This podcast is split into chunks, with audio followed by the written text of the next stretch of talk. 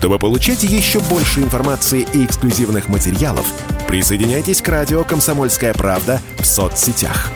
В отечественных социальных сетях. Смотрите новые выпуски на Рутьюбе, читайте телеграм-канал, добавляйтесь в друзья ВКонтакте, подписывайтесь, смотрите и слушайте. Радио «Комсомольская правда». Самая оперативная и проверенная информация в эфире и соцсетях.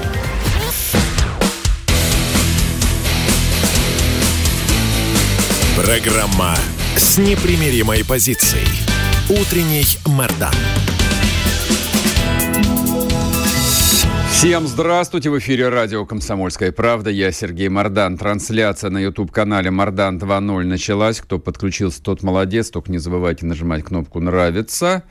Пишите комментарии. И, соответственно, началась трансляция на телеграм-канале «Мордан». Всем welcome. Давайте не будем терять время, а в любом случае с нами надолго главной первой темой останется Украина.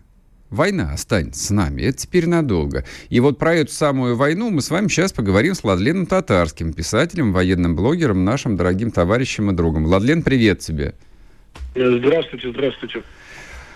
Ну, открытый вопрос, что нового, что приключилось, что там а, с а, петухами на Азовстале, про которых ты регулярно пишешь? Живы ли они еще?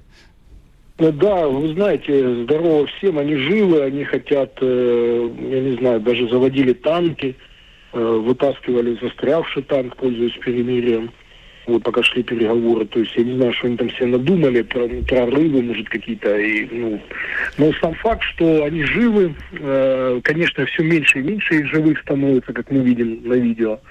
Но они живы, они прячутся за значит, своих жен и детей, родственников и тех местных, которые там каким-то образом оказались и пытаются выторговать, чтобы уйти с ними в Запорожье. Постоянно шли вот, э, позавчера два дня назад шли постоянные переговоры, они постоянно что-то переносили, то есть не устраивают место mm-hmm. встречи с парламентерами.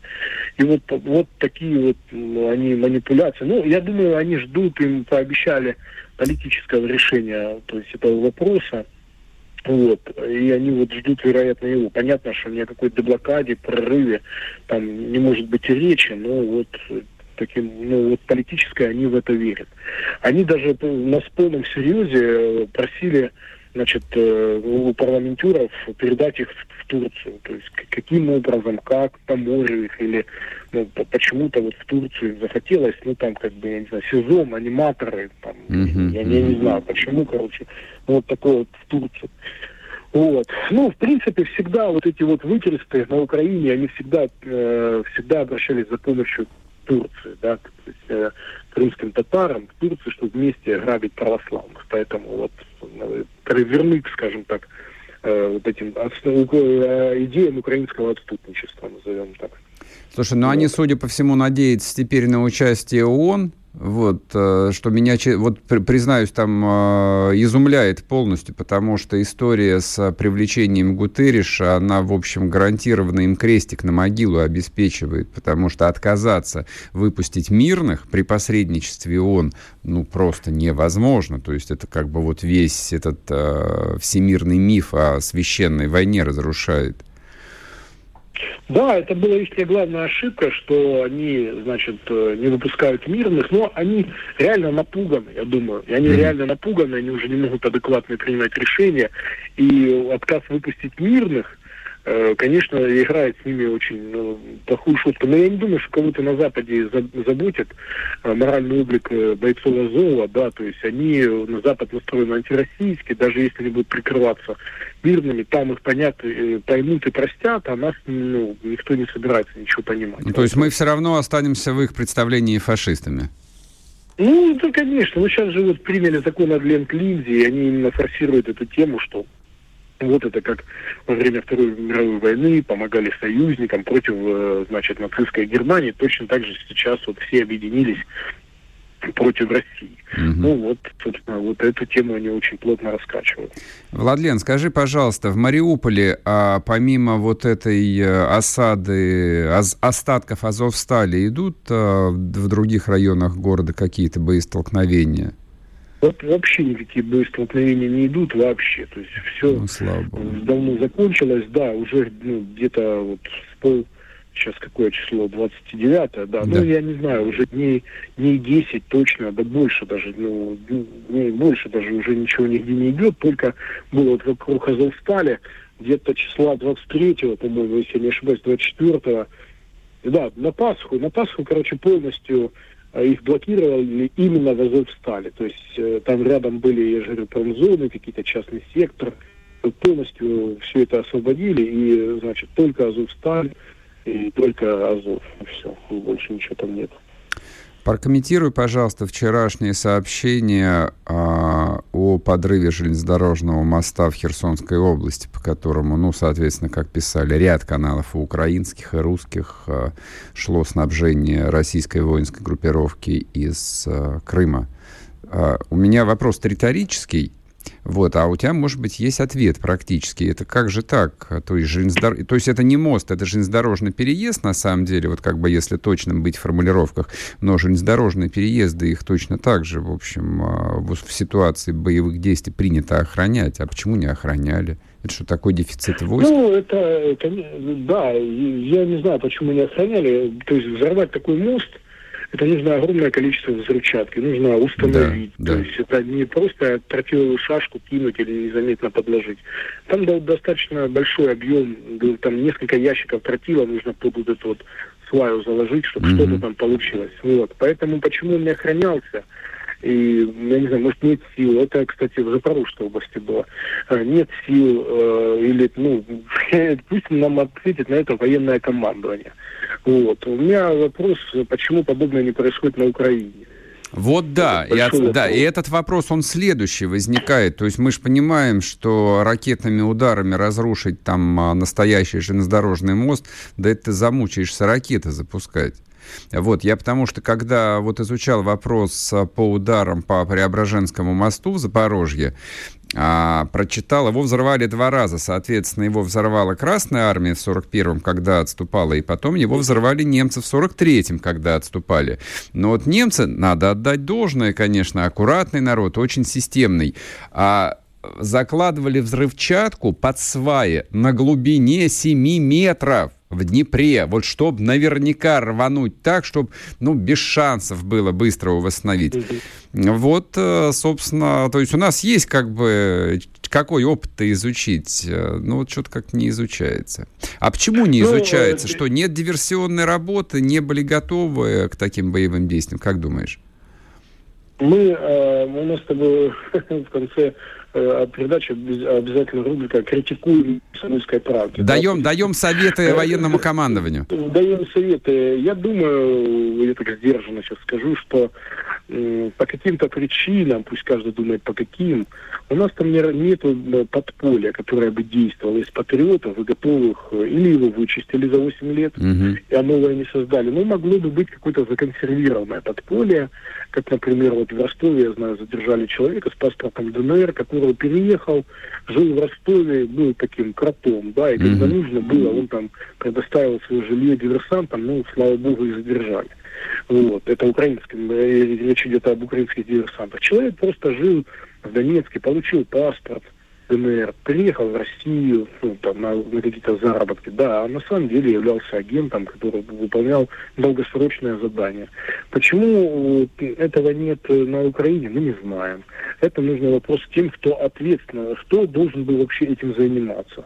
Вот кто у нас ответственен за вот эти все вещи. Поэтому одними ракетами, мне возразили, сказали, сейчас это не нужно, сейчас куда надо прилетит ракета. Вероятно, человек думает, что ракеты появляются от сырости, как грибы. Uh-huh, uh-huh. То есть как будто на них не нужен ресурс, не нужно сделать производственные мощности, запускать и все, все, все остальное. Плюс э, ракета, она, ну да, точно там прилетает, но огромное, ведь железнодорожное полотно с большего нужно действительно вот вывести не обязательно мост, просто повреждение полотна уже нарушает графики э, поездов. А если такого произошло 10-20 на Украине, то это колоссальное, да, то есть нарушение логистики.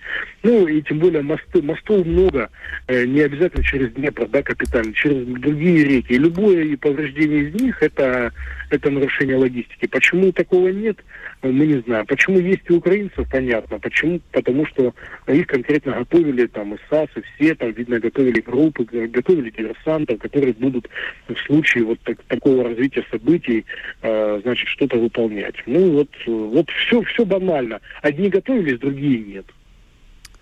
А Наши коллеги, военкоры, пишут о том, что операция на Донбасском фронте, ну вот так, как они ее видят, идет вполне себе успешно. То есть русская армия перемалывает ВСУ в огромном количестве. По-моему, у Подобного вчера я наткнулся на цифру о том, что, ну, по крайней мере, в некоторых а, подразделениях украинской армии в районе Харькова там уже выбытие 60% вот. А что слышал ты про это? Что знаешь? Значит, я Допросы пленных цифру и так вообще в целом.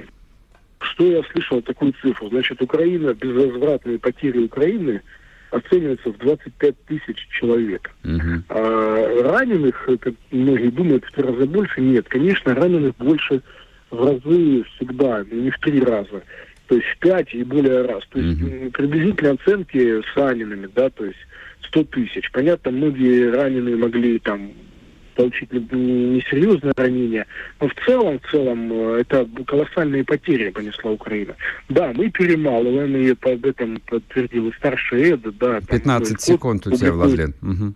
Да, но пока мы тут перемалываем, они готовят новые части. Вот ну, в чем понятно, проблема. Понятно. То есть вот, живой, живой, живой, си, живой силы оружие. Угу. Да, да, да, на которые накачано оружие. Вот, вот, собственно говоря, вся проблема. Спасибо тебе огромное. Владлен Татарский был с нами на связи с Донбасского фронта. Не уходите, после коротких новостей вернемся и продолжим. Спорткп.ру О спорте, как о жизни.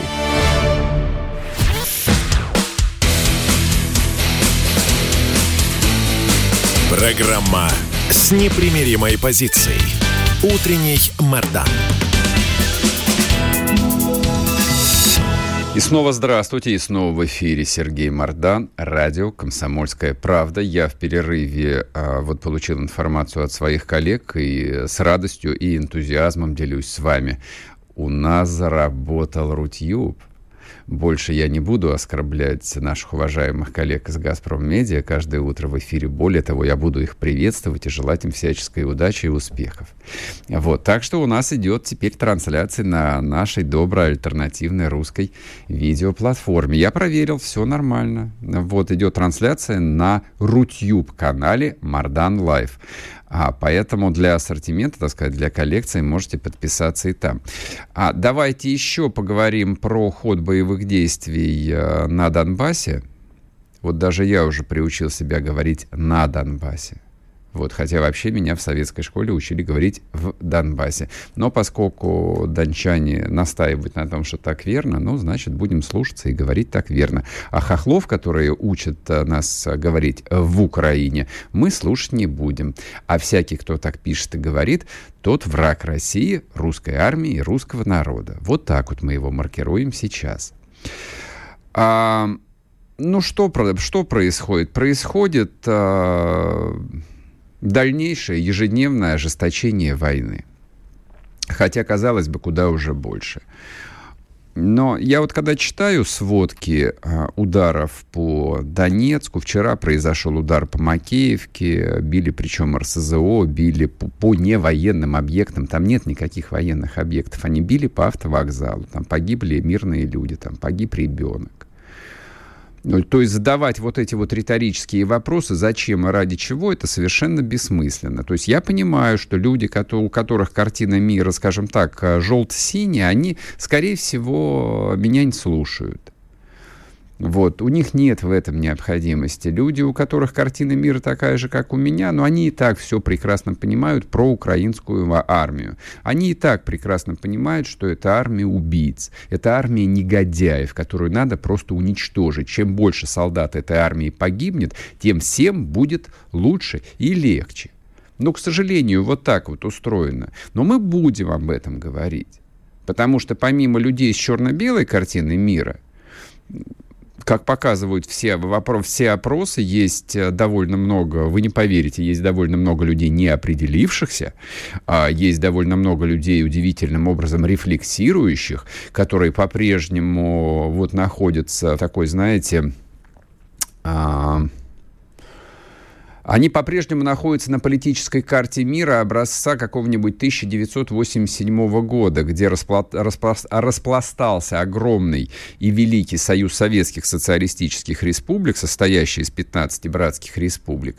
И вот а, все происходящее они переживают именно в этом контексте. Напрасно, не надо так переживать. К сожалению, той страны нет. К сожалению, нет тех 15 союзных братских республик. К сожалению, целое поколение уже выросло с совершенно другой прошивкой в голове. И это вот именно вот это вот поколение, поколение 20-30-летних стреляет из э, РСЗО по мирной Макеевке, по автовокзалу. Вот кто стреляет.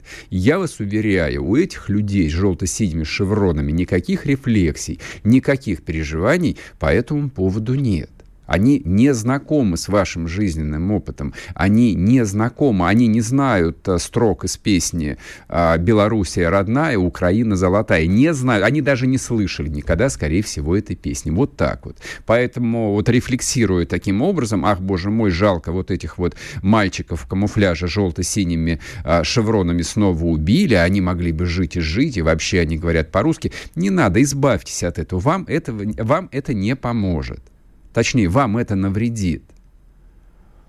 Мы в контрах, мы в разных измерениях. Эти мальчики убивают людей, которые хотят быть русскими, которые хотят быть вместе с Россией. Вот и все.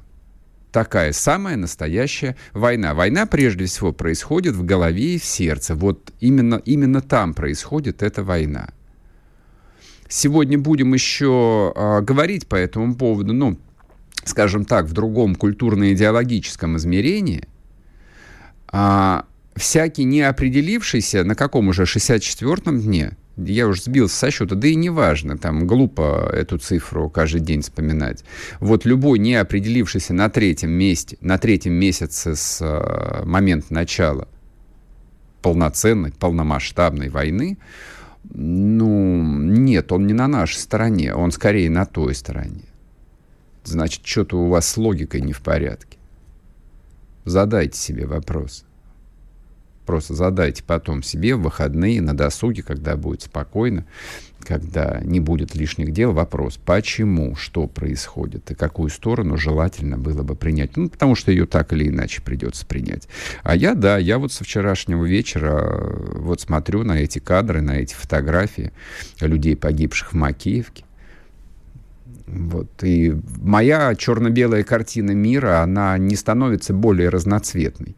Она становится еще более черно-белой, она становится еще более контрастной, еще более резкой. Вот и все. Поэтому меня нет, не пугают эти бесчетные, бесчисленные фотографии с uh, убитыми, сожженными украинскими солдатами. То есть вообще никаких эмоций у меня это не вызывает. Ровно как никаких эмоций у меня не вызвали и вчерашние кадры горящих э, зданий в Киеве. Никаких. Один вопрос у меня возник. А что так мало? А почему всего три ракеты? Почему не 33? Вот один вопрос. Но он такой надоевший, мне самому уже надоело его задавать. Но вот он, а, тем не менее, возникает. А украинские паблики пытаются качать вот эту драматическую тему. Ну, мы же видели ее в Одессе. Вот, собственно, в результате вот этого э, якобы э, драматизма и с катушек съехал Максим Галкин и, так сказать, крикнул свое «нет войне» и окончательно остался в Израиле потому что, видите ли, ракета попала в жилой дом в Одессе. Нет, это не ракета попала в жилой дом в Одессе. Это, это ракету сбила украинское ПВО, а обломки ее попали в жилой дом в Одессе. И то же самое вчера произошло в Киеве опять. Я говорю об этом не для того, чтобы там оправдать действия русской армии. Она в этом точно не нуждается. Вообще не нуждается. Русские всегда правы, потому что они русские в этой картине мира. Но это просто вот объективная реальность, которую желательно иметь в голове, потому что, да, есть э, так называемые сопутствующие потери, к сожалению, к моему большому. Вот эту вот ракету сбили, и обломки шандарахнули по жилому дому. И даже, в общем, ну, там есть некоторое количество украинских пабликов, которые пытаются держать себя в руках, ну, да, и даже они написали о том, что, ребят, если бы эта ракета попала в дом, там от дома ничего не осталось бы.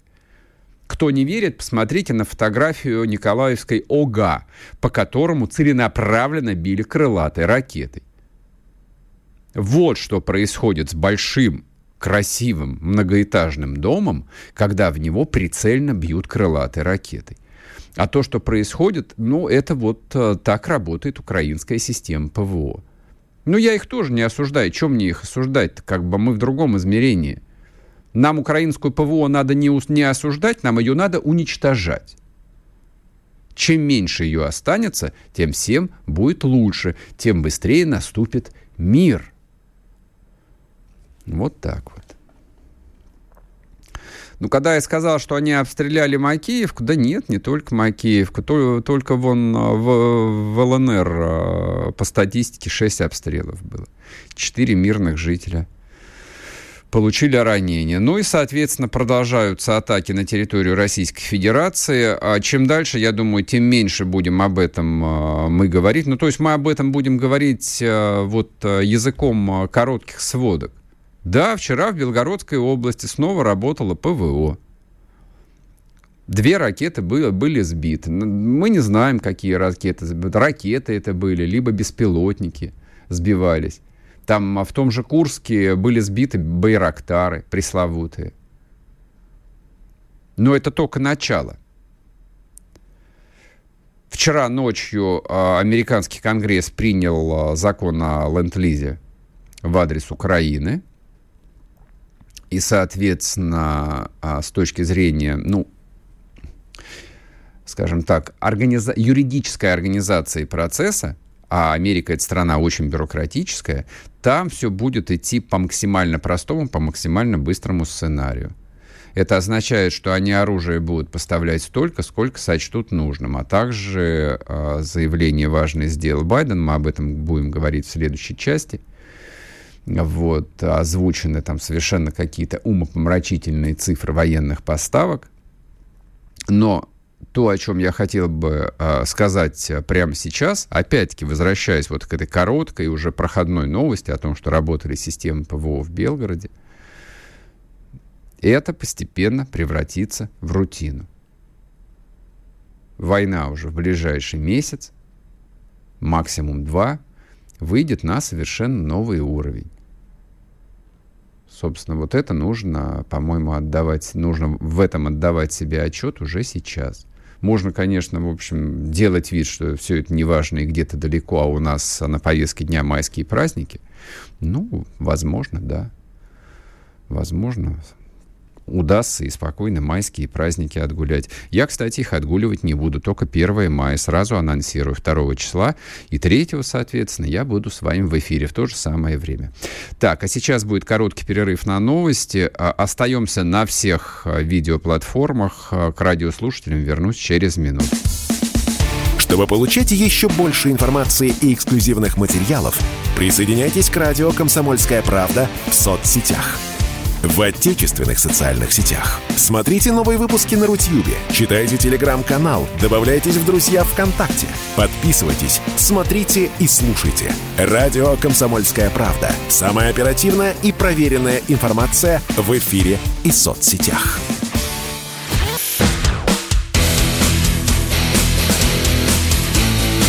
Программа с непримиримой позицией. Утренний Мордан.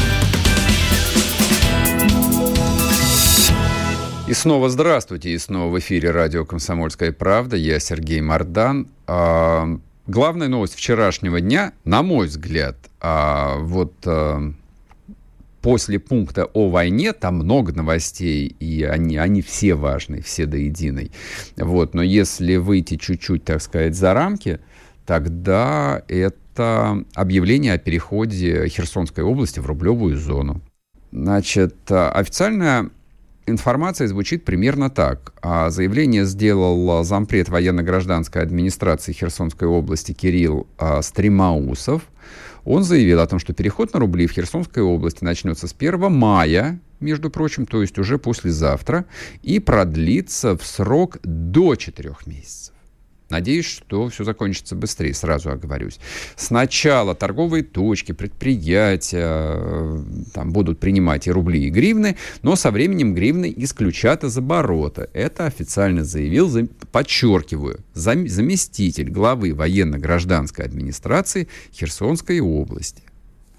Вот, собственно, примерно с этого момента раньше, конечно, но официально с 1 мая Херсонская область начнет э, обустраивать у себя такую спокойную, правильную, хорошо организованную, мирную, я надеюсь, русскую жизнь. Вот про что эта новость. А наконец закончились вот эти вот, э, мягко говоря, очень некрасивые и очень опасные игры с сохранением украинской государственности и ее символов в Херсонской области.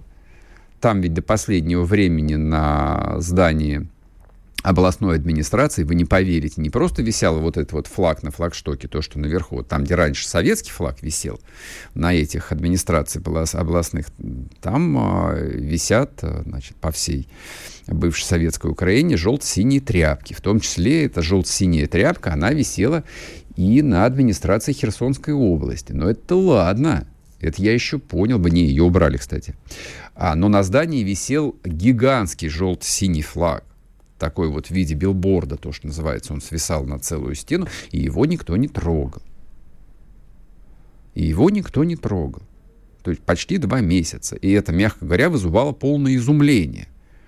Это вызывало изумление, я уверен, и у русских солдат, которые там стоят. Это вызывало полное изумление у пророссийского актива, который там есть.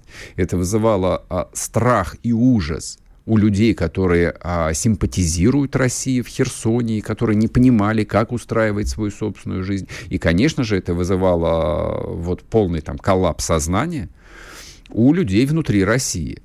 Утверждают, что, по крайней мере, митингов больше нет, но вот, наконец, убрали флаг.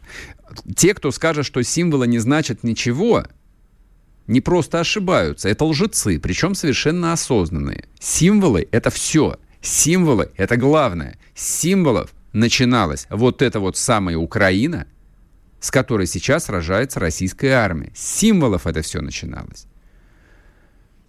С трезуба, который постепенно вошел в быт бывшего советского украинца, то есть еще в 1990 году, маркер трезуб и жовто-блакитный флаг в голове у любого советского украинца срабатывал как э, фашистская идентика, как бандеровщина. Бандеровцы равно фашисты. Это просто вот на автомате работало. Посмотрите, что сейчас. Всего 30 лет прошло. Кто-то скажет, а я скажу, целых 30 лет прошло. И прошло не впустую. И в отличие от России, украинское государство никогда не стеснялось говорить про идеологию никогда не скрывала от того, что идеология является самым важным элементом в строительстве государства, ну, тем более государства нового, а я подчеркиваю, Российская Федерация, несмотря на историческую преемственность, тоже было новым государством, которое возникло на развалинах Великой Империи. И вот эта вот а, так подчеркнутая неприязнь российских элит к идеологии, боязнь российских элит идеологии привела к массе проблем, которые приходится решать, решать совершенно пожарном порядке. Но а включение Херсона в рублевую зону, оно, с одной стороны, идет параллельно вот со сменой э, символики, параллельно с политическими процессами. Но, с другой стороны, а, налаживание экономической жизни а, ну, просто, простому обывателю и дает вот то ощущение новой реальности. И чем быстрее эта новая экономическая реальность э, приходит в жизнь, ну, тем, не ме- те, тем быстрее, и, как мне представляется, и растет уровень, э, ну, такой э, латентной э, лояльности народа населения новой власти. Хотя, может быть, я ошибаюсь на самом деле. Вот это, это не более чем мои такие теоретические построения. А поговорим об этом мы с Александром Казаковым, политологом, советником первого главы ДНР Александра Захарченко. Вот, Александр Юрьевич, соответственно, своими глазами наблюдал а, процесс а, и включения в рублевую зону, и как люди привыкали к тому, что Донбасс а, — це совсем никакая не Украина, прости господи, а даже наоборот. А, Александр Юрьевич, ну вот как вы думаете, официальное объявление о вхождении Херсона в рублевую зону вот завершает э, вот эти вот э, неприятные какие-то игры э, с этими и желто-синими флагами, и с тем, что... Ну, ну вы, вы всю эту риторику слышали так же, как и я. То есть она до сих пор, в принципе, не объявлена отмененной, но, по крайней мере, на территории Херсона, может быть, людям поспокойнее будет жить. Эм, не думаю, что завершает, э, но существенно сокращает, по крайней мере. Э, потому что э, вхождение в рублевую зону официальное, объявленное новыми властями, подтвержденное официально, это очень важно. Люди, люди будут следить за каждым, за каждым шагом, за каждым словом, и для людей очень важно, кто это говорит. Эм, потому что если представители новой администрации, это одно. А люди с ней еще не, на самом деле не знакомы и не знают, как, как будут с ней вместе жить. Э, но если зона рублевая, то подтверждение должно прийти с очень высокого уровня в Москве. Э, и это, то есть э, недоверчивость людей это, это то, с чем надо бороться, с чем надо работать. Ну вот, э, ну, слава богу, Москва... То, то, ну, вот давайте возьмем прямо вот на бытовом уровне. Э, люди очень быстро начинают понимать э, статус как бы, сделанных для них объявлений. Одно uh-huh. дело местная администрация, другое дело по местному радио. Совсем третье дело, если это люди сразу понимают, какие каналы федеральные, какие не федеральные. Э, люди сразу начинают понимать, какие информационные агентства не выходят без согласования, а какие там, ведут себя как хотят. То есть, э, если это не чиновник высокого уровня, облеченный ответственностью, угу. то это информационное агентство, как там ТАСС, э, РИА Новости, люди очень быстро это понимают, и им, то есть им каждый раз нужно подтверждение. Эм, и это, и, и это снижает вот эту не, эту недоверчивость и э, это снижает определенные опасения перед завтрашним днем. Потому что самое главное, мы с вами, кажется, уже об этом говорили, самое главное все-таки для людей э, в этих экстремальных обстоятельствах – это возможность э, планирования ближайшего будущего для своей семьи. Э, и э, если есть понимание, что вот у нас 1 мая рублевая зона, и она никуда не уйдет, а это понимание уже есть, mm-hmm. что никуда не уйдет, то это, конечно, очень серьезный вклад в то, ну, в успокоение общественного мнения на освобожденных территориях. Потому что они понимают, что у них рубль будет 1 мая, а также 1 сентября, 1 января 2023 года. Это очень важно. Вот. А потом я э, сейчас на территории не был, но, скажем, э, в Донбассе, когда мы приходили сначала к, к поливалютной корзине, а потом к рублю, эм, большинство средств массовой информации Украины все равно, все равно имеют доступ к людям на территории. И люди перепроверяют. Вот еще раз говорю, вот эта недоверчивость, такая колючесть, я бы даже сказал, uh-huh, uh-huh. она будет сохраняться какое-то время. Вот, э, ну, прежде всего, конечно, местные власти должны заслужить авторитет. Вот, э, а здесь получается, ну вот, к сожалению, в Донецке мы с этим столкнулись, э, в отношении даже и нашего командира. Угу. То есть, с одной стороны, нужно как можно больше общаться живьем, лично общаться с людьми, с другой стороны, вопросы безопасности. Да. Тут как... Александр Юрьевич, я вас сейчас прерву, мы на минуту уйдем а, на новости, потом вернемся, продолжим разговор. Александр Казаков с нами на связи, политолог, советник а, первого главы ДНР Александра Захарченко, а говорим мы об экономическом поглощении Херсонской области. Чтобы получать еще больше информации и эксклюзивных материалов, присоединяйтесь к радио «Комсомольская правда» в соцсетях – в отечественных социальных сетях. Смотрите новые выпуски на Рутьюбе, читайте телеграм-канал, добавляйтесь в друзья ВКонтакте, подписывайтесь, смотрите и слушайте. Радио «Комсомольская правда». Самая оперативная и проверенная информация в эфире и соцсетях.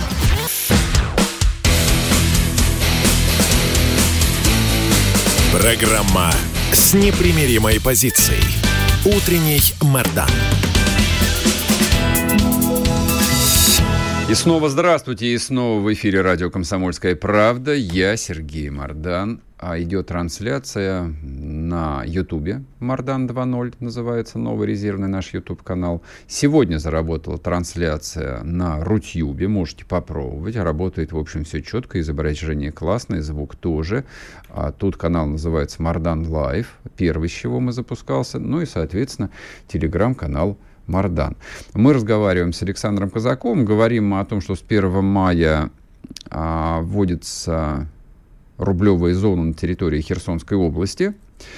А решает ли это все проблемы? Нет, не решает. Александр, знаете, вот какой бы я хотел привести пример, э, ну, не сколько для вас, вы знаете о нем, сколько для наших зрителей и слушателей. Вот э, у Турецкой Республики колоссальный опыт экономического освоения, так сказать, политически непризнанных территорий. Причем они это успешно сделали не только на Северном Кипре несколько десятилетий назад, про это даже речи нет, там просто чистая Турция со всеми вытекающими, любой человек, который там был, прекрасно понимает, о чем я говорю. То есть принципиального отличия там Стамбула Стамбула, какой-нибудь Анталии, вот Северного Кипра нет вообще никаких. Вообще. Но, допустим, вот как говорят люди, которые бывали а, в Северной Сирии, формально оккупированной армией Турецкой Республики, там примерно то же самое, причем и решения принимаются очень быстро, и технологии отработаны, и турецкие компании, главное, мгновенно приходят, мгновенно, мгновенно налаживают жизнь, появляются отделения турецких банков, турецкие строители строят дороги, ремонтируют школы, больницы, тюрьмы, полицейские участки и прочее, прочее, прочее. А вопрос у меня, а, хоть какой-нибудь позитивный опыт, который сейчас можно было бы быстро экстраполировать, приобретен ли российской политической системой как системой в ДНР, ЛНР за эти 8 лет или нет?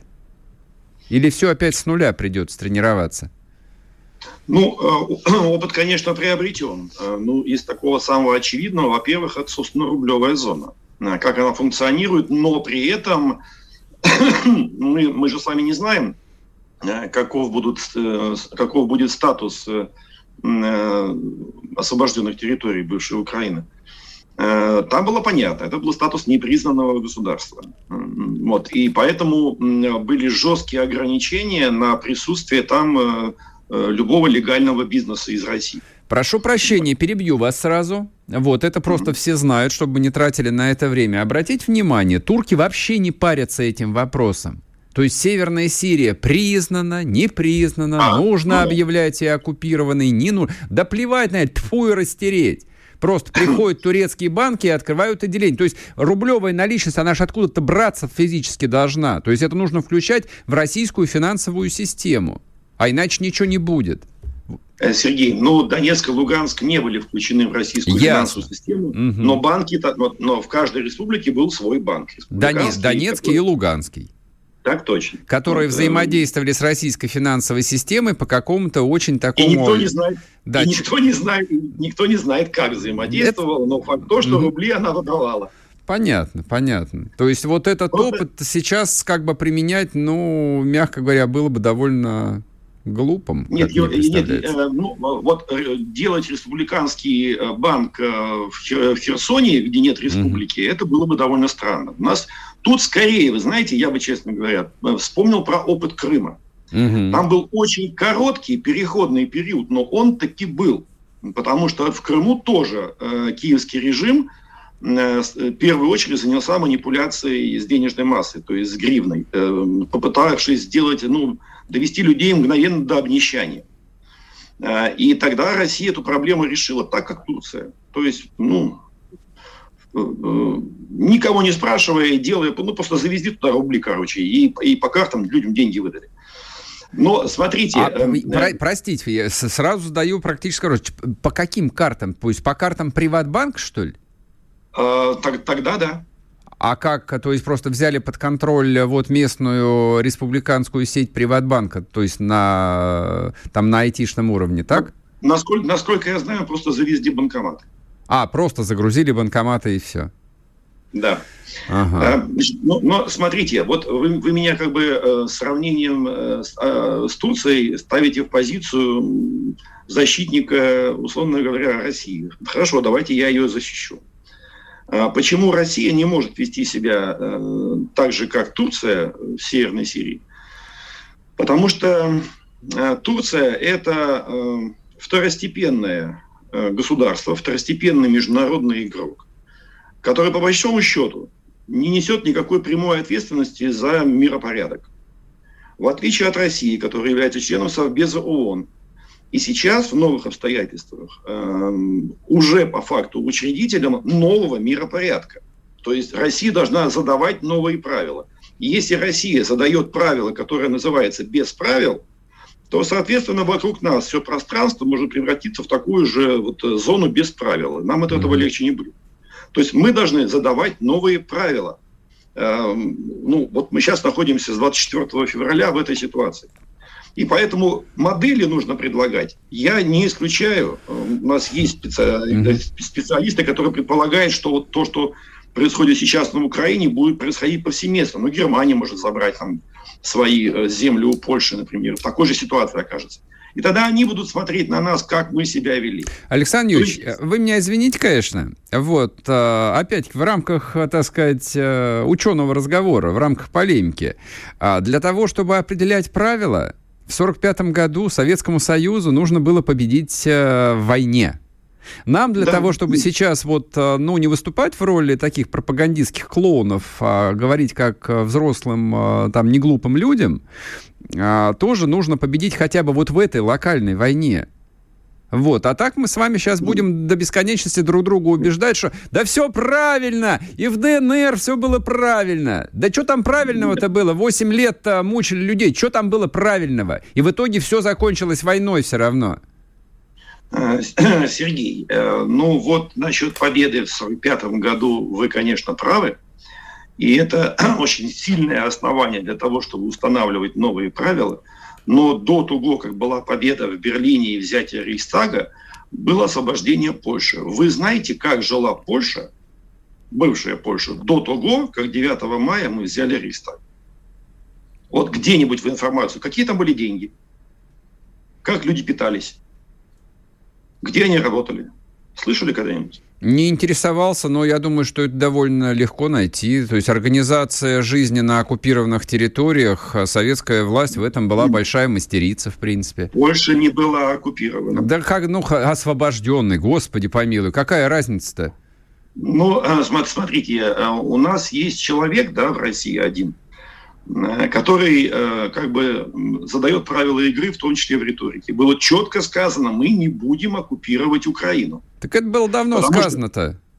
Ничего не поменялось. Потому что оккупационный режим – это правовой режим, прописанный в международных конвенциях. Хорошо, тогда я задам вам такой вопрос. Нам Ладно. было бы проще, Сергей, нам было бы проще оккупировать. Там просто расписано, что мы должны и как делать. Слушайте, ну вы можете по-другому. По вы э, в титле документа смените оккупацию на освобождение. Собственно, так оно и есть. Мы, освоб... мы, мы забираем свое. Это наша земля. Пшли вон. Желт-синяя тряпка – это фашистский символ. Повесим триколор – это теперь Россия. И организовываем организовываете там жизнь, как на территории России, где проводится контртеррористическая операция, как на Северном Кавказе. Все где? В чем проблема-то? Ну, собственно, сейчас это и происходит, так, если по-честному. Как, мы, вот, как вы себе представляете, мы вводим рубль 1 мая э, в Херсоне? Как? Привозим, приво, привозим самолет рублей или там на броневиках? Загружаем точно так же через банкоматы у людей карточки. Вот вы все объяснили. Либо выдаем через кассы. Вот, получаешь аусвайс ну, вот, от э, коменданта Нет, и получаешь ну, денежку. Но вот видите, мы с вами ответили на вопрос, как это происходит. По большому счету, это действительно... Ну, это Нет, по, по факту... мы не отвечаем. Я вам задал вопрос. Посмотрите на турок, которые не парятся всякой хренью, а ответственно, как вот страна, которая отвечает за, за, за соотечественников, приходит и налаживает максимально быстро нормальную для обывателя мирную жизнь. А параллельно турецкие военные ловят там по горам и по лесам, а, значит, партизан и расстреливают их без суда и следствия. И всех обывателя это абсолютно устраивает. Вы знаете, кого это еще устраивает? Кого? Это еще устраивает и международные структуры, членами, членом которых Турция является по всему миру. От военных до финансовых. И все э, эти международные структуры закрывают на это глаза по одной простой причине. Они не воюют с Турцией, а с нами они воюют. Угу. И э, когда, э, например, Сбербанк отказывался от работы в Крыму, ладно, там в ДНР, Крыму. Э, это у всех вызывало дикое раздражение, но у Сбербанка был ответ. Потому что если бы Сбербанк открыл отделение в Крыму, он попал бы под все те санкции, под которые попал спустя всего лишь 8 лет. Ему ну да, да. То есть давайте, давайте не будем забывать, что мы воюем на, на, на Украине не с Украиной. Э, со всем Объединенным Западом, который мы сами вошли в эти структуры в 90-е годы. Мы сами отдали им часть экономического суверенитета. И сейчас, в нынешних обстоятельствах, даже для того, чтобы производить в необходимых количествах калибры, нам нужна, нужна определенная подушка экономической безопасности. Согласен. Мы не можем ее решить. Согласен. Вот, и, и поэтому мы, э, мы работаем так, э, ну, прикрывшись э, листочком от лопуха. Это Александр Ильич, про, уходим уже на новости. Спасибо вам огромное. Александр Казаков был с нами политолог, советник покойного Александра Захарченко. Говорили мы про Херсон. Не уходите, скоро вернусь. Утренний Мордан. Вы слушаете радио «Комсомольская правда». Здесь самая точная и оперативная информация о спецоперации на Украине. Репортажи наших журналистов из зоны боевых действий. Много населенных пунктов брали вообще без боя, потому что ВСУ или националистические батальоны оставляли и бежали. В самом Донецке, по сообщению жителей, по нашим личным ощущениям, ночь прошла относительно тихо. Мне командир сказал, что у них там просто интенсивная перестрелка идет с обеих сторон. Заявление официальных лиц. Поэтому рассказывать, что Россия не вела переговоры или отказывалась, ну, это вранье. А 8 лет что мы делали? Ждали, терпели, просили, показывали, демонстрировали материалы. Комментарии экспертов. Ошибки совершила киевская власть, потому что на ее территории происходил конфликт. Срочные новости о ситуации вокруг Украины слушайте 24 часа в сутки на радио «Комсомольская правда». Никаких фейков, только проверенная информация.